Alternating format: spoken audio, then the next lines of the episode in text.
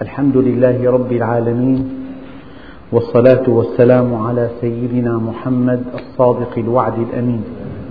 اللهم لا علم لنا إلا ما علمتنا إنك أنت العليم الحكيم. اللهم علمنا ما ينفعنا وانفعنا بما علمتنا وزدنا علما وأرنا الحق حقا وارزقنا اتباعه. وأرنا الباطل باطلا وارزقنا اجتنابه.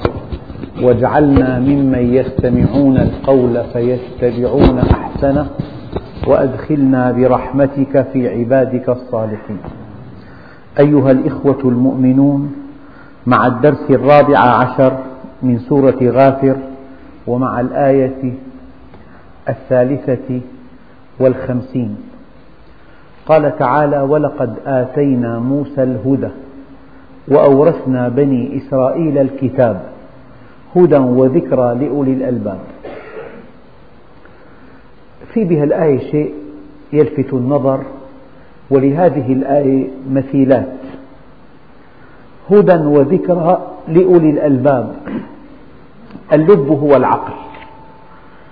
وقد والتسمية رائعة جدا. شيء بلا لب لا قيمة له. وإنسان بلا عقل لا قيمة له. قوام الرجل عقله.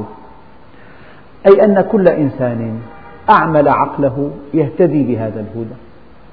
كل إنسان استخدم عقله فيما خلق له ينتفع بهذا الهدى. كل إنسان حكم عقله يستجيب لهذا الهدى.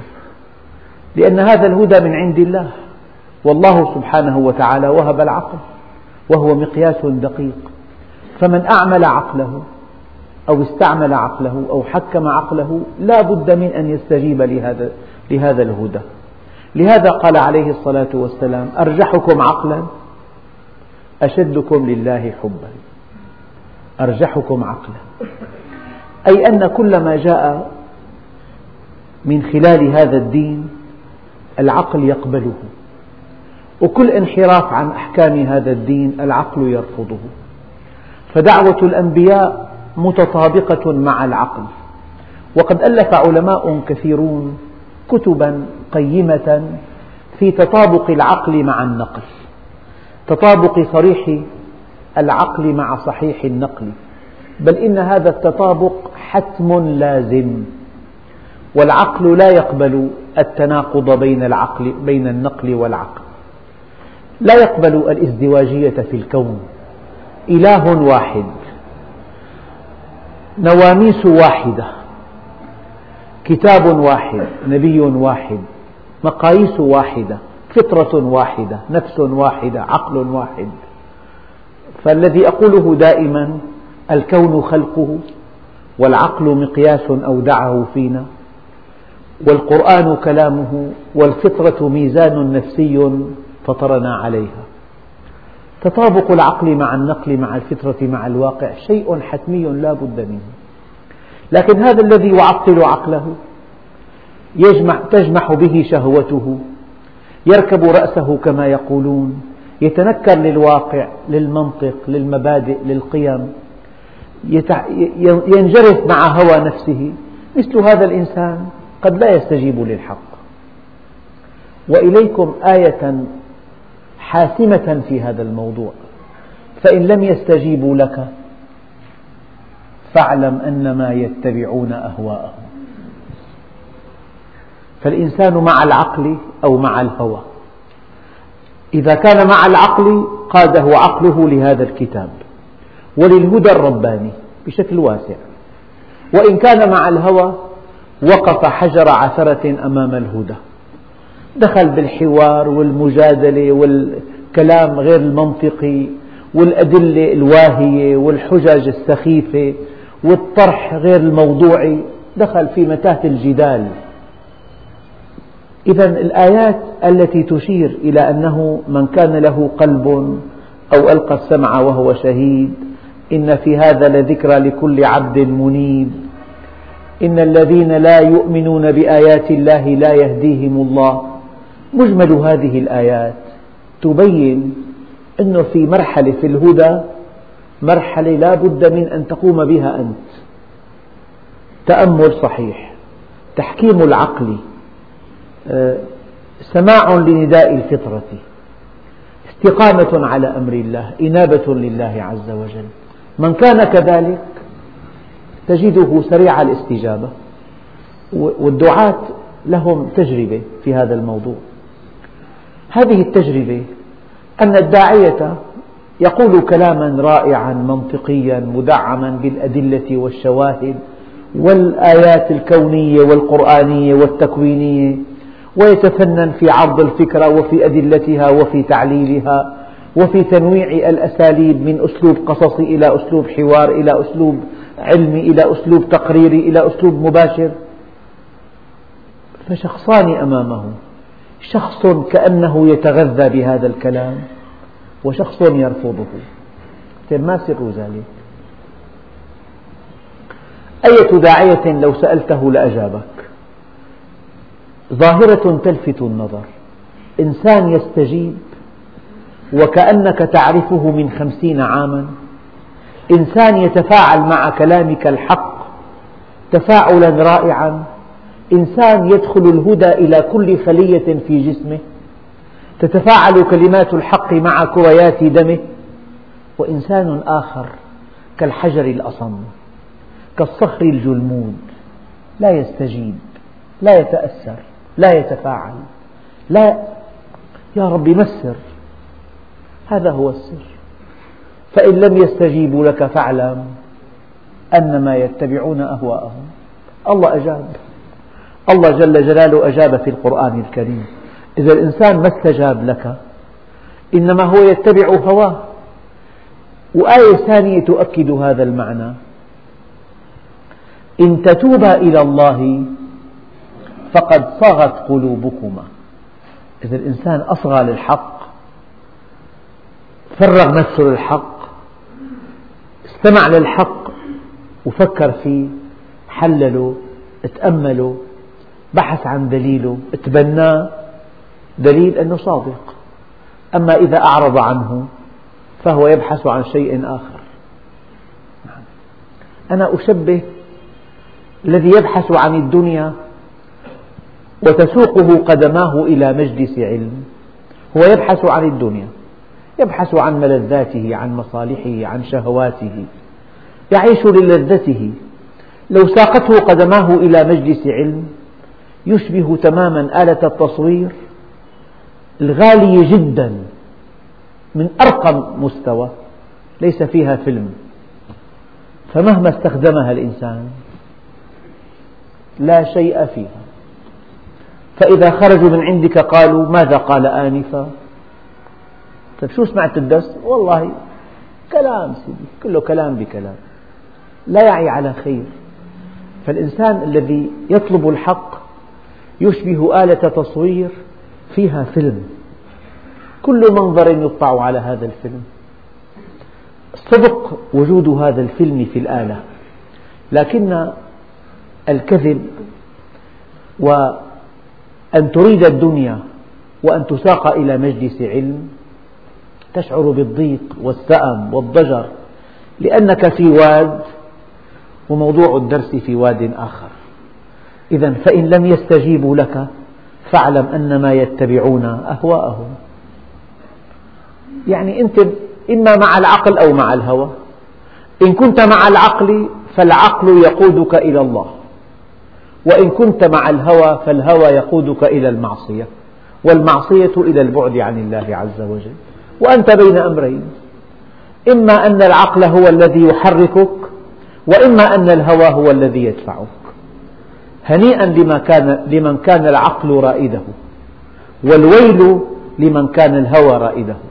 أفرأيت من اتخذ إلهه هواه إله هواه شهوته فوق كل شيء قبل كل شيء مقدمة على كل شيء مصلحته وشهوته وملذته ودنياه وماله وبيته فوق كل شيء.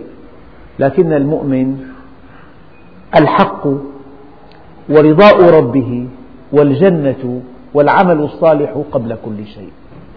لكن من شغله ذكري عن مسألتي أعطيته فوق ما أعطي السائلين. والله أيها الإخوة كلمة لا أشبع من تردادها وهي عميقة جدا مع أنها موجزة. من آثر دنياه على آخرته خسرهما معا. ومن آثر آخرته على دنياه ربحهما معا. يعني من شغله ذكري عن مسألتي أعطيته فوق ما أعطي السائلين. ابن آدم أنت تريد وأنا أريد. فإذا سلمت لي فيما أريد كفيتك ما تريد. وإن لم تسلم لي فيما أريد أتعبتك فيما تريد. ثم لا يكون إلا ما أريد. أنت تريد وأنا أريد. فإذا سلمت لي فيما أريد كفيتك ما تريد. وإن لم تسلم لي فيما أريد أتعبتك فيما تريد ثم لا يكون إلا ما أريد. ابن آدم اطلبني تجدني فإذا وجدتني وجدت كل شيء. اعمل لوجه واحد يكفك الوجوه كلها. من جعل الهموم هما واحدا كفاه الله الهموم كلها. هم في مساجدهم والله في حوائجهم. جرب مع أن الله لا يجرب. جرب أن تتجه إلى الله أن تخلص له أن تستقيم على أمره أن تتوب إليه. وانظر كيف أن الله ينصرك ويرفع ذكرك ويسعدك وييسر عملك. هلا في قضية محيرة للناس. فلان يقول لك حظه فلان محظوظ. هذا كلام ما له معنى. فلان حظاته قلال نحن في عنا بالقرآن تيسير أو تعسير. والتيسير له قانون والتعسير له قانون. أما التيسير فأما من أعطى واتقى وصدق بالحسنى فسنيسره لليسرى. كلام واضح كالشمس. وأما من كذب من بخل واستغنى وكذب بالحسنى فسنيسره للعسرى. والإنسان النبي اللهم صل عليه من عادته إذا رأى شيء صعب كان يقول اللهم لا سهل إلا ما جعلته سهلا. إذا الله يسر أمر شيء عجيب. تلاقي الغريب يخدمك عدوك اللدود في خدمتك. وإذا الله عز وجل عسر أمر أقرب الناس إليك تخلى عنك تنشأ المشكلات تباعا. قضية شائكة عقبات. كل ما بتحل قضية تنشأ قضايا. فإذا كنت مع الله لا يضل عقلك ولا تشقى نفسك ولا تندم على ما فات ولا تخشى مما هو آت. هيك الآيات. فمن تبع هداي فلا فمن اتبع هداي فلا يضل ولا يشقى. ومن ومن تبع هداي فلا خوف عليهم ولا هم يحزنون. هذا الذي ساقني لهذا الكلام كلمة ولقد آتينا موسى الهدى وأورثنا بني إسرائيل الكتاب هدى وذكرى لأولي الألباب. يعني ماذا ينفع أن تكون الإذاعة تبث برامجها الرائعة؟ بس ما عندك جهاز استقبال. مهما تكن هذه البرامج رائعة. أحاديث عميقة. برامج إخبارية واسعة جدا. محاضرات قيمة. بس ما معك جهاز استقبال. الله عز وجل هدى الخلق. هداهم بالكون وهداهم بالقرآن وهداهم بالأنبياء. وهداهم بأفعاله وهداهم بالفطرة وهداهم بالمعالجة النفسية وهو يهديهم دائما. العقبة أن تهتدي أنت أن تملك جهاز الاستقبال. الشيء العجيب أنه أكثر الناس لحتى الله يهديني. كلام ما له معنى. كلام مضحك تماما. الله هداك. هداك في كل شيء مو في شيء واحد. بقي أن تستجيب أنت. نعم. إذا هذا معنى قول الله عز وجل هدى وذكرى لأولي الألباب. أيام أنت بتلاقي يعني أحيانا من باب التسلية بقشروا برتقالة ويعيدوا قشرتها كما كانت من دون لب بإحكام بالغ. المنظر برتقالي بحجم البرتقالة بلونها بتألقها بلمعانها بإغرائها تمسكها فارغة في شخص هكذا من دون لب من دون عقل يعني شهوته تحركه. علبة فارغة برتقالة مفرغة من مضمونها في كثير فواكه تقشر وينزع لبها وتبقى قشرتها وكأنها ذات لب. الإنسان غير المؤمن بلا لب. فهذا القرآن وهذا الدين وهذا الشرع هدى وذكرى لأولي الألباب. فاصبر. فاصبر إن وعد الله حق. يعني الدنيا أساسها بذل الجهد. أساسها الكدح. أساسها الامتحان. أساسها الابتلاء. أساسها كشف الطوية. أساسها أن يأخذ الإنسان أبعاده. أساسها أن يمتحن الإنسان. والآيات كثيرة جدا. أم حسبتم أن تدخلوا الجنة؟ ولما يأتكم مثل الذين خلوا من قبلهم من قبلكم مستهم البأساء والضراء وزلزلوا. أم حسبتم أن تدخلوا الجنة ولما يعلم الله الذين جاهدوا منكم ويعلم الصابرين؟ لن تنالوا البر حتى تنفقوا مما تحبون. أحسب الناس أن يتركوا أن يقولوا آمنا وهم لا يفتنون؟ بهالبساطة. يعني جامعة رائعة جدا عظيمة جدا. أي إنسان داوم له محاضرتين تعطيه دكتوراه؟ بهالبساطة؟ بهالسذاجة؟ لا بد من امتحان. كل إنسان ادعى أنه مؤمن صار مؤمن. واستحق الجنة. أحسب الناس أن يتركوا أن يقولوا آمنا وهم لا يفتنون؟ من دون فتنة من دون ابتلاء. تستقيم على أمر الله وأنت تبتغي الغنى. ما الله ما بيغنيك. هي استقامة مخدوشة بطلب الغنى. تستقيم على أمر الله ليكثر, ليكثر زبائنك. عندك عمل تجاري بيقول له زبائنك الله جل جلاله يريدك خالصا من دون شائبة. هذا الإخلاص. فلا بد من امتحان. قال فاصبر إن وعد الله حق. هون بقى في نقطة دقيقة جدا. وعد الله حق. العلماء فرقوا بين الوعد والوعيد.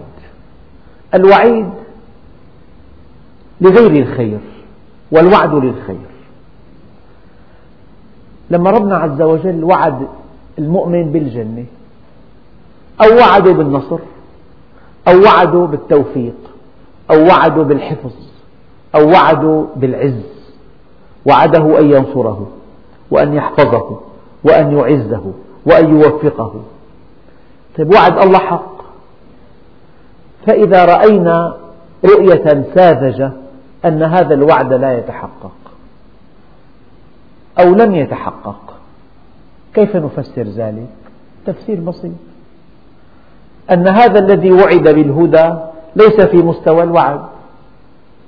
لو أنا وعدت طالب نال 200 درجة أن أدخله مثلا الفرع الفلاني. الوعد صحيح والوعد حق ولا بد من أن يقع لكن جاب 150 علامة ما جاب 200 فكل إنسان يقرأ وعد لله للمؤمنين ولا يراه بالطريق العملي محقق. ما في عنده غير تفسير واحد أن هذا الذي وعد ليس في مستوى الوعد. الله وعد المؤمنين. والآيات واضحة. وعد الله الذين آمنوا منكم وعملوا الصالحات ليستخلفنهم في الأرض كما استخلف الذين من قبلهم وليمكنن لهم دينهم الذي ارتضى لهم وليبدلنهم من بعد خوفهم أمنا. وعد. في جهة أعظم من الله عز وجل ومن أصدق من الله حديثا. هذا تعجب تقريري. ومن أوفى بعهده من الله. إيه والله زوال الكون أهون على الله من أن لا يفي بوعده. بس البطولة أن تكون أنت الموعود. أن تتحقق فيك, فيك صفات الموعود. الله قال يعبدونني. فإذا عبد الناس غير الله واكتفوا بانتماء شكلي للدين وطلبوا ربهم بوعده. طبعا الله وعده للمؤمنين الصادقين.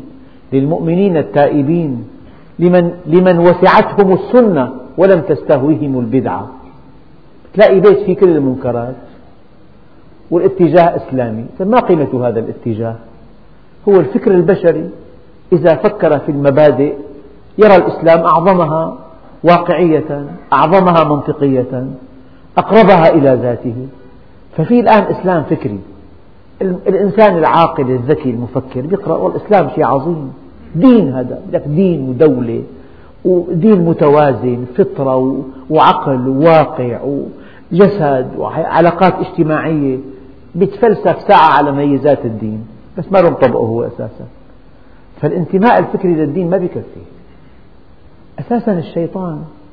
قال له ربي فبعزتك لأغوينهم أجمعين. الانتماء الفكري وحده ما له قيمة يا أخوان. أنه أنا أفكر لاقي إسلام عظيم. وإذا كان عظيم الإسلام. شو متى كان غير عظيم الإسلام؟ مثل واحد تأمل بالشمس تأمل تأمل فكر درس آه، قطب حواجبه حك رأسه قال الشمس ساطعة. ومن قال لك إنها غير ساطعة؟ ومن, ومن يصدقك إذا قلت غير ساطعة؟ إنها ساطعة. فأنت ماذا فعلت؟ ما فعلت شيئا. ما أضفت جديدا. يعني إذا قلت الدين حق والإسلام حق والقرآن حق يا أخي الشرع حق وهذا الدين عظيم وهذا دين المستقبل وهذا دين الأمة كله كلام هذا. نريد التطبيق. أين أنت منه؟ أين مواقفك؟ بدي بيت إسلامي أنا. بدي عمل إسلامي. بدي أخلاق إسلامية. بدي وقوف عند الحلال والحرام. بدي معاملة إسلامية. بدي إنسان المال تحت قدمه أمام حكم شرعي. شبهة شبهة تحت قدمه. لكن الدنيا تجذبنا والمال يجذبنا والمصالح تحركنا وانتماءاتنا فكرية. الإسلام حق بيقول يا أخي اسمعنا كلمة رائعة جدا. ما شاء الله الخطيب كلمة رائعة. طيب هل استجبت لكلامه؟ لا ما استجبت. والله أخي حياة صعبة ومعقدة.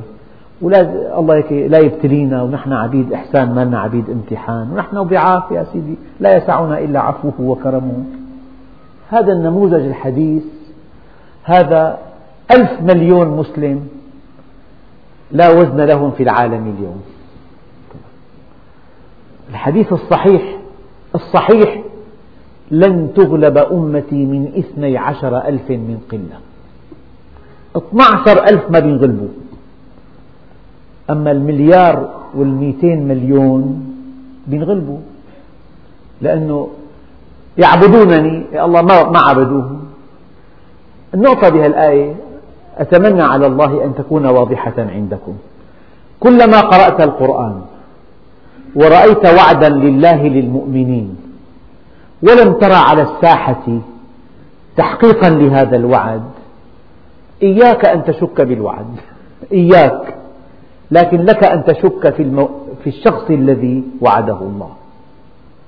لم يحقق المستوى المطلوب. لم يأتي بالعلامات المطلوبة. لم يأتي بالحد الأدنى حتى ينفذ له الوعد. الله هو هو ما تغير. يعني الإله الذي نصر أصحاب رسول الله حتى فتحوا العالم من أطرافه هو هو ما تغير. القرآن الذي قرأه أصحاب النبي واستوعبوه وطبقوه فاستحقوا أن يكون أن يكونوا سادة الأمم. القرآن تغير. هلأ مطبوع طبعات مذهلة. الله بالأحمر ورب بالأحمر مذهب وآيات وفهارس ومعاجم. بدك مصحف بدك كاسيت بدك مرتل ترتيل بدك مجود. ومع ذلك. والله سمعت من مدة أنه أنشأوا جامع في المغرب. ثاني أكبر جامع في العالم الإسلامي. لكن روعة هذا الجامع أنه قبلته صممت وفق أشعة الليزر يعني إذا وقفت على أمام محراب هذا المسجد فأنت على سمت القبلة تماما ولا تزيح عنها ولا نصف درجة. علقت على هذا الخبر تعليق التالي.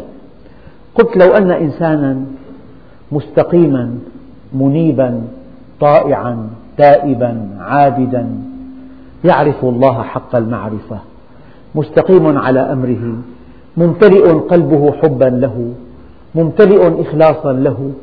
لو كان في فلاة واجتهد أن القبلة من هنا فصلى فإذا هو يصلي باتجاه الشمال. هو أقرب إلى الله ألف مرة من إنسان صلى في ذلك المسجد. وكانت صلاته على أشعة الليزر باتجاه القبلة وكان عاصيا لله عز وجل. نحن نريد حقائق. مسجد النبي عليه الصلاة والسلام الذي انطلق منه أصحاب رسول الله كانت أرضه من الرمل. الآن تحتار بالرخام هذا الرخام بنص الحرارة. هون في تكييف هون في تدفئة. فاتوا إخوان لجوامع بعض البلاد الإسلامية بتمد إيدك للحنفية بتنزل بتوقف لحالها إلكترون ومع ذلك ليست كلمتنا هي العليا. كل هذا التقدم التكنولوجي والجوامع الفخمة العبرة في التطبيق. فأيها الإخوة الكرام إذا قرأتم القرآن وقرأتم آيات كريمة تعد المؤمنين بالنصر أو تعدهم بالحفظ أو تعدهم بالتوفيق. أنتم غفلتم عن قوله تعالى وينصرك الله نصرا عزيزا. نصر عزيز. في نصر غير عزيز. هذه الوعود كلها إن لم تقع فعلينا أن نشك بأنفسنا أن نشك باستقامتنا أن نشك بإيماننا أن نعتقد الخلل في عقيدتنا. أن نعتقد الخلل في منهجنا أن نعتقد الخلل في استقامتنا. فاصبر إن وعد الله حق. لذلك العلماء يعني حينما فسروا قوله تعالى ألم تر كيف فعل ربك بأصحاب الفيل؟ قال لي واحد والله أنا ما شفتها شوفه. أنا ما رأيت الحادثة هي سمعت بها لكن ما رأيتها. الله يقول ألم ترى؟ يعني كأنه يتمنى أن يكون الآية ألم تسمع؟ هي ألم ترى؟ بماذا أجاب المفسرون؟ أجاب المفسرون بأن خبر الله لشدة أحقيته ووثوقه كأنك تراه. أنا أقيس على هذه على هذه الفكرة. وأن وعد الله لأحقية وقوعه كأنه وقع.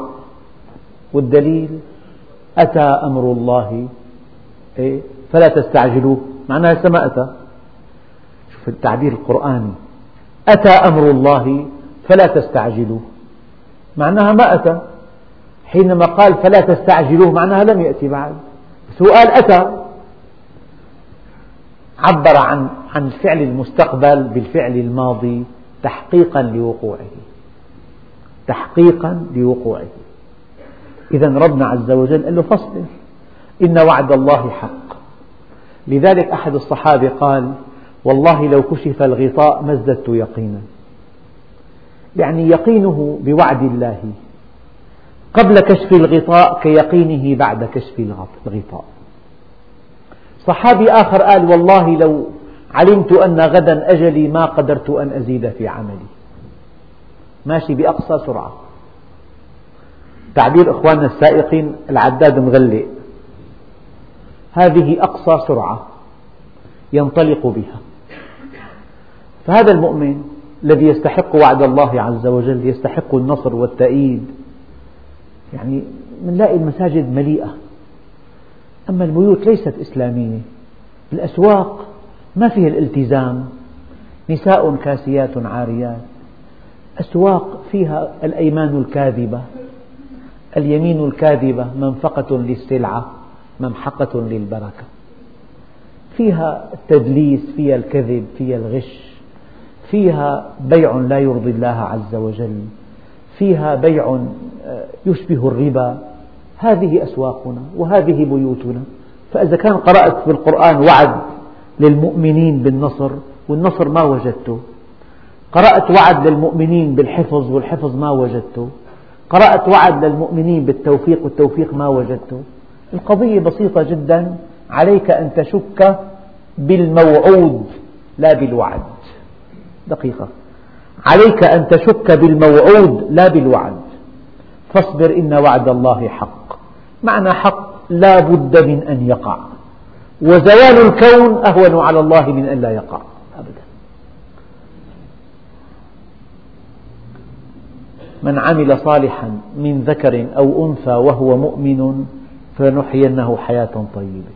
وعد إلهي هذا. لكل مؤمن هذه الآية لا علاقة لها بالظروف المستجدة. لا علاقة لها بالأزمات. لا علاقة لها بالفقر. لا علاقة لها بالضعف لا علاقة لها بالمرض. وعد إلهي من عمل صالحا من ذكر أو أنثى وهو مؤمن فلنحيينه حياة طيبة. فاصبر إن وعد الله حق واستغفر لذنبك. العلماء وقفوا عند هذه الآية مواقف عديدة. بعضهم قال استغفر لذنب أمتك. شيء جميل. بعضهم قال تعبد الله النبي بهذا الدعاء يعني ادعني هكذا ليقتدي, ليقتدي بدعائك أمتك من بعدك. استغفر لذنبك تعبدا يعني تعبدني بهذا الدعاء لتكون قدوة لأمتك من بعدك. وبعضهم فسر ذنب النبي عليه الصلاة والسلام تفسيرا رائعا هو أن النبي كلما عرف الله في درجة ثم عرفه في درجة أعلى يشعر أنه قد وقع في ذنب. ذنب أنه ما عرفه حق المعرفة ما قدره حق التقدير. هذا تفسير أيضا. إما واستغفر لذنب أمتك أو أن الله سبحانه وتعالى أمره أن يتعبده بهذا الدعاء ليقتدي به أمته من بعده. وإما أن ذنب النبي عليه الصلاة والسلام له تفسير يليق بكماله أنه كلما عرف الله ثم عرفه معرفة أعلى شعر أن معرفته السابقة ذنب من الذنوب. كما لو أنك ظننت أن فلان يحمل هذه الشهادة وعاملته على أنه يحمل هذه الشهادة ثم اكتشفت أنه يحمل شهادة أعلى تشعر بالخجل أمامه. ظننته في مستوى أقل مما هو فيه. هذا بعض التفاسير. فاصبر إن وعد الله حق واستغفر لذنبك وسبح بحمد ربك بالعشي والإبكار. بالعشي والإبكار قال بعضهم صلاة الفجر وصلاة العصر. وقال بعضهم قبل أن تفرض الصلوات الخمس كانت صلاتان صلاة في, الفجر وصلاة قبل النوم. على كل القصد أن المؤمن عليه أن يسبح الله عز وجل في أوقات دورية في يومه وليله في أوقات دورية لأن, لأن ذكر الله غذاء للقلوب والأطباء يتحدثون دائما عن الغذاء المتوازن. بدك بروتين بدك نشويات بدك معادن بدك فيتامينات بدك آه، خضار فواكه آه، مواد آه، بروتينية مثلا. والتعبير الآخر لا بد من غذاء متوازن. بدك غذاء لجسمك معروف هذا وبديهي ما له مشكلة. تحتاج إلى غذاء لعقلك وهو العلم. تحتاج إلى غذاء لقلبك وهو الذكر. وتلاوة القرآن تقع في رأس الذكر. والاستغفار يقع في الذكر. والدعاء يقع من الذكر نعم وسبح بحمد ربك بالعشي والإبكار. لذلك أحبوا الله لما يغذوكم به من نعمه وأحبوني بحب الله وأحب آل بيتي بحبه. يعني عليك أن تحب الله لهذه النعم التي أنعمها عليك. يعني أنت من فرقك إلى قدمك مغموس بنعم الله عز وجل. أقل أقرب نعمة لك ذاتك جسمك الذي بين جنبيك. نعمة البصر أحد الأدباء الذين فقدوا بصرهم يذهب إلى بلد أوروبي يصيف فيه. توفي هذا الأديب. خطر في بالي مرة أنه لو وضع في قرية من قرى الصعيد بغرفة فيها مكيف كهذا البلد الغربي. لأنه لا يرى شيئا. جمال الطبيعة جمال الجبال جمال الزهور البحار كل ما خلق الله من جمال. لا معنى له بلا هذه العين. معنى ذلك نعمة البصر قليلة فنعمة السمع نعمة النطق نعمة العقل نعمة الحركة. ومتعنا اللهم بأسماعنا وأبصارنا وقوتنا ما أحييتنا. طيب نعمة السمعة الطيبة بين الناس نعمة الأهل في البيت نعمة المأوى نعمة الأولاد. أنت مغمور. يعني شو؟ أقل شيء بالجسم قناة الدمعية لو سدت صار في الدمع دائما يسيل على الخد والدمع قلوي يعمل التهاب بالجلد تحتاج إلى مراهم وإلى محارم وإلى مناديل لأن القناة الدمعية سدت.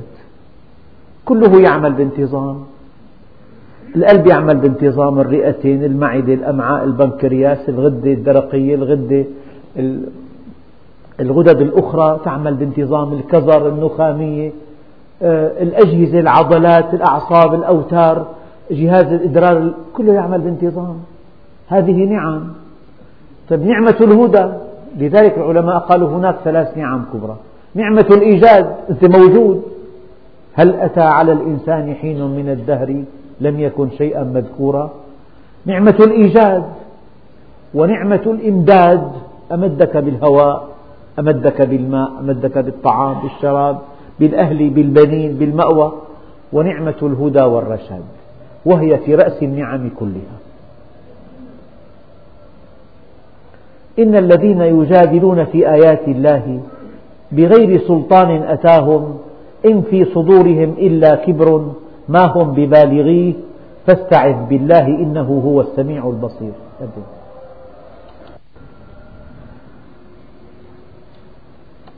هذه الآية وهي قوله تعالى إن الذين يجادلون في آيات الله بغير سلطان أتاهم إن في صدورهم إلا كبر ما هم ببالغيه فاستعذ بالله إنه هو السميع البصير.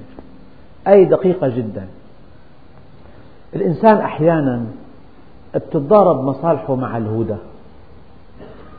يتوهم أنه لو أنه اهتدى لفقد مكانته أو فقد منصبه أو فقد دخله الكبير.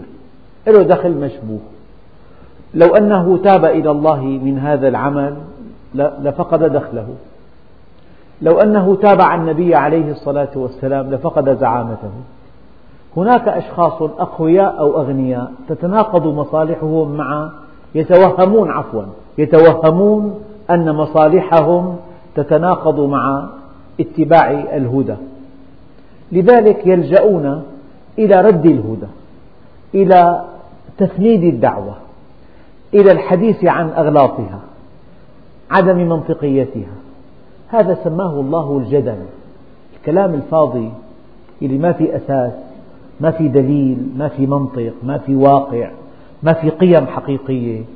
الكلام المبني على أدلة واهية على لقطات آه، مفتعلة فيها طعن بالدين. هذا الكلام سماه الله في القرآن الكريم جدلا. وكان الإنسان أكثر شيء جدلا أنه أساس حياته شهوته. فإذا دعوته إلى دين يحد من شهوته يرفض هذا الدين.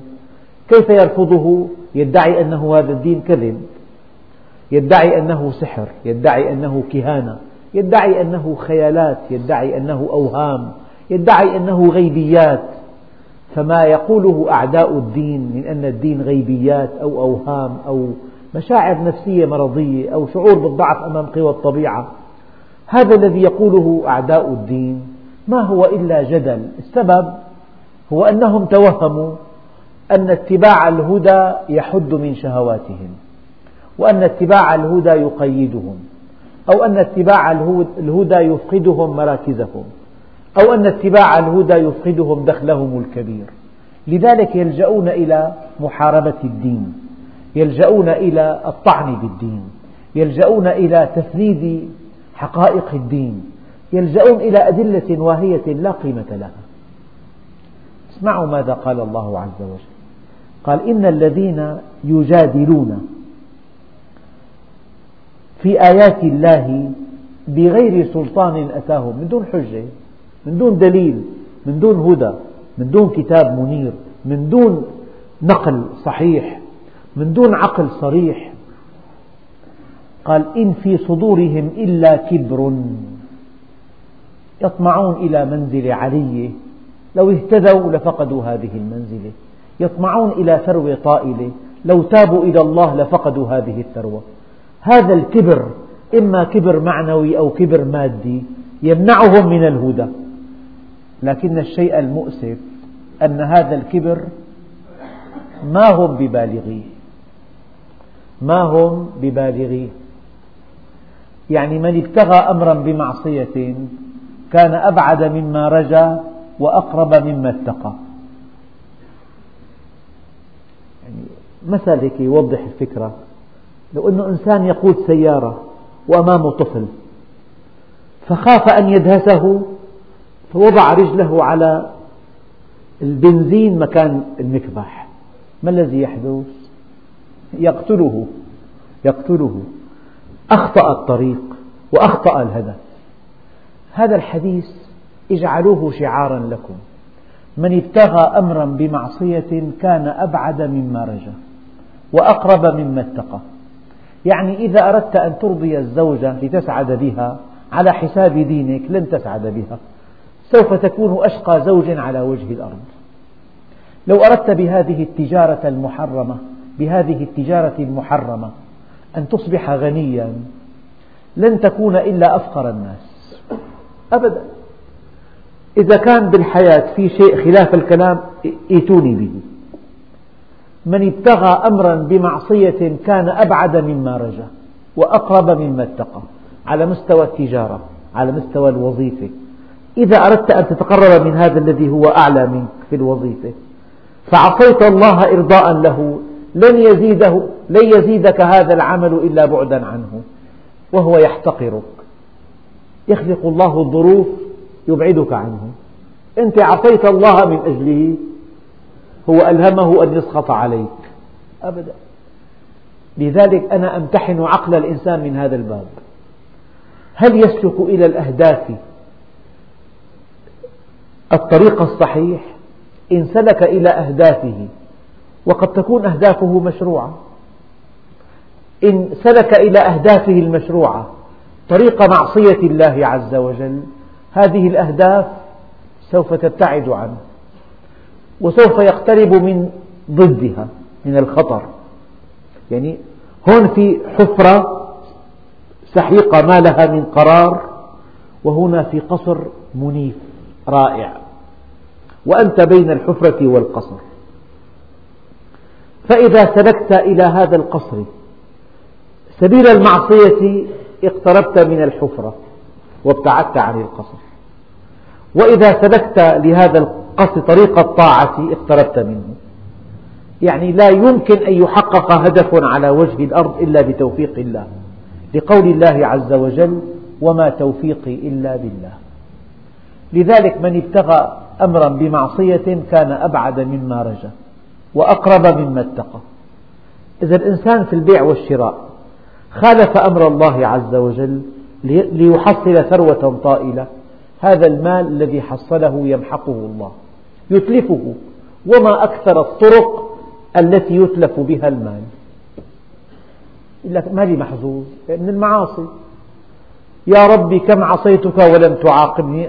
فوقع في قلبه أن يا عبدي قد عاقبتك ولم تدري. مثلا. احفظوا هذا القول. من ابتغى أمرا بمعصية كان أبعد مما رجا وأقرب مما اتقى. هنا يقول إن الذين يجادلون في آيات الله. هم عرفوا أن النبي على حق وأن دعوته حق وأن القرآن حق وأن الجنة حق وأن الآخرة حق. لكنهم لو تبعوه لفقدوا مكانتهم في قومهم. ما عادوا زعماء لقريش صاروا من أتباع محمد اللهم صل عليه. لذلك عارضوا وناجشوه وكذبوه وقالوا ساحر وشاعر وكاهن. ولم يصدقوه وائتمروا على قتله وأخرجوه. ماذا ماذا كانت النتيجة؟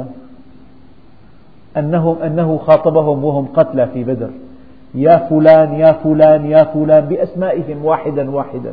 يا شيبة بن ربيعة يا أمية بن خلف هل وجدتم ما وعد ربكم حقا؟ فإني وجدت ما وعدني ربي حقا. لقد كذبتموني وصدقني الناس. لقد أخرجتموني وآواني الناس. لقد خذلتموني ونصرني الناس. قالوا أتخاطب قوما جيفوا؟ قال ما أنتم بأسمع لما أقول منهم إن الذين يجادلون في آيات الله بغير سلطان أتاهم. لا معك حجة ولا معك دليل ولا معك آية كريمة واضحة ولا معك حديث صحيح ولا معك منطق. لكن تريد أن تعارض الدين هكذا. أن تتهمه اتهامات باطلة. أن تنعته بشيء هو بريء منه. تريد أن تطعن برجال الدين بلا سبب لأنهم إذا دعوك إلى الله حدوا من شهوتك. هؤلاء الذين يجادلون في آيات الله بغير سلطان أتاهم إن في صدورهم إلا كبر. هي إن حرف نفي. يعني ما في صدورهم إلا كبر ما هم ببالغيه. يعني لا يحلموا فيها التعبير العامي. لا تحلم عن طريق المعصية تنال أهدافك. لا سبحانك إنه لا يذل من واليت ولا يعز من عاديت. لا تحلم تصل لهدفك بالمعصية. المعصية لا تقودك إلا للهاوية. المعصية لا تقودك إلا إلى الذل. المعصية لا تقودك إلا إلى الفقر. المعصية لا تقودك إلا للمصيبة. المعصية لا تقودك إلا للهلاك. لذلك إن في صدورهم إلا كبر ما هم ببالغيه. فاستعذ بالله أن تكون منهم. تعليم لنا يعني. إياك أن تبتغي أمرا بمعصيته إياك أن يمنعك كبرك ومركزك ومكانتك ومالك عن أن تستجيب لأمر ربك. هلا هناك من أعمام النبي من أعمام النبي كانوا أكبر منه سنا. بعضهم استجاب له. فكان إذا سئل عن النبي يقول هو أكبر مني وأنا ولدت قبله. طيب الله رفع شأنه جعله في أعلى عليين والذين عارضوه وكذبوه كبرا وحسدا. قال الله عنهم تبت يد أبي لهب وتب ما أغنى عنه ماله وما كسب سيصلى نارا ذات لهب. يعني بشكل عام لا يمنعك مكانتك علمك شهادتك مكانتك المالية مكانتك الاجتماعية تحضر مجلس علم. لا يمنعك مكانتك تكون تستجيب لإنسان مخلص في دعوته يهدف إلى إرساء الحق في المجتمع. أخي أنا أكبر منه بالسن أنا أفهم منه أنا أذكر منه أنا لي مكانة أكبر منه. هي عنعنات جاهلية.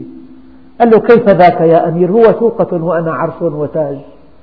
كيف ترضى أن يخر النجم أرضا قال له نزوات الجاهلية هي ورياح العنجهية قد دفناها أقمنا فوقها صرحا جديدا. وتساوى الناس أحرارا لدينا وعبيدا الإسلام سوى بين الناس. الإسلام أعطى قيم خالدة. إن أكرمكم عند الله أتقاكم. زعيم قريش وقف في باب عمر ساعات لم يؤذن له. أما بلال وصهيب يدخلان بلا استئذان. قال له زعيم قريش يقف في بابك ساعات دون أن يؤذن له وصهيب وبلال يدخلان بلا استئذان قال له أنت مثلهما؟ ولا كلمة. أنت مثلهما؟ هذا الإسلام. ما هو النقطة بالآية إن في صدورهم إلا كبر. يعني يا كبر مادي خايف على ثروته أو كبر لو فرضنا عمله في ربا, في ربا. كل مجلس علم في كلام عن ربا بيهاجمه هذا الشيخ مو فهمان. ليش؟ لأنه عم يتناقض مع مصلحته المادية. المجادلة هي أساسها مصلحته؟ قال إن في صدورهم إلا كبر. يا كبر مادي يا كبر معنوي. له مكانة. إذا بده بده يتبع الإنسان صار تابع ما عاد رأس. ما هم ببالغي لكن ما لكن بالتعبير العامي ما بيحلموا فيه. ولا في المنام تراها قال له. لا تحلم لأن تصل لهذا المبتغى. والدليل التاريخ أمامكم. كفار قريش ما مصيرهم؟ دفنوا في قليب في بدر. أصحاب النبي رفع الله شأنهم وأعلى مكانتهم وفتحت البلاد على أيديهم ونحن نترضى عنهم كل يوم. وازن بين أبو جهل وبين عكرمة ابن أبي جهل. هذا سيدنا عكرمة هون تقول أبو جهل حاس لأنه جهل بجهل. ما هم ببالغيه؟ فاستعذ بالله إنه هو السميع البصير. فالإنسان يحكم عقله ويخضع نفسه للحق. ولا تأبى نفسه. أيام الإنسان الكبر بيدفعه الكبر بيخليه ما يستجيب. أحيانا يكون مجلس العلم روضة من رياض الجنة. تعرف كلام الله عز وجل. شغلة سهلة هي شيء عظيم كثير. تعرف كتابك المقرر الذي سوف تمتحن به. تعرف منهجك تعرف دستورك تعرف خطاب الله لك تعرف ماذا يريد الله منك. كل هذا في كتاب الله وكل هذا في مجالس العلم. فالإنسان يقول مالي فاضي كان فاضي لإيش؟ في عمل أهم قال له كنا نخوض ونلعب. قال نخوض ونلعب. يعني الدنيا لعب وله وخ... عندي سهرة وعندي دور اليوم ما بقدر والله. عندي سهرة. اليوم في سوق حامي مثلا. دائما تلاقي بآثر الدنيا على الآخرة. لذلك إن في صدورهم إلا كبر ما هم ببالغي فاستعذ بالله إنه هو السميع البصير. والحمد لله رب العالمين.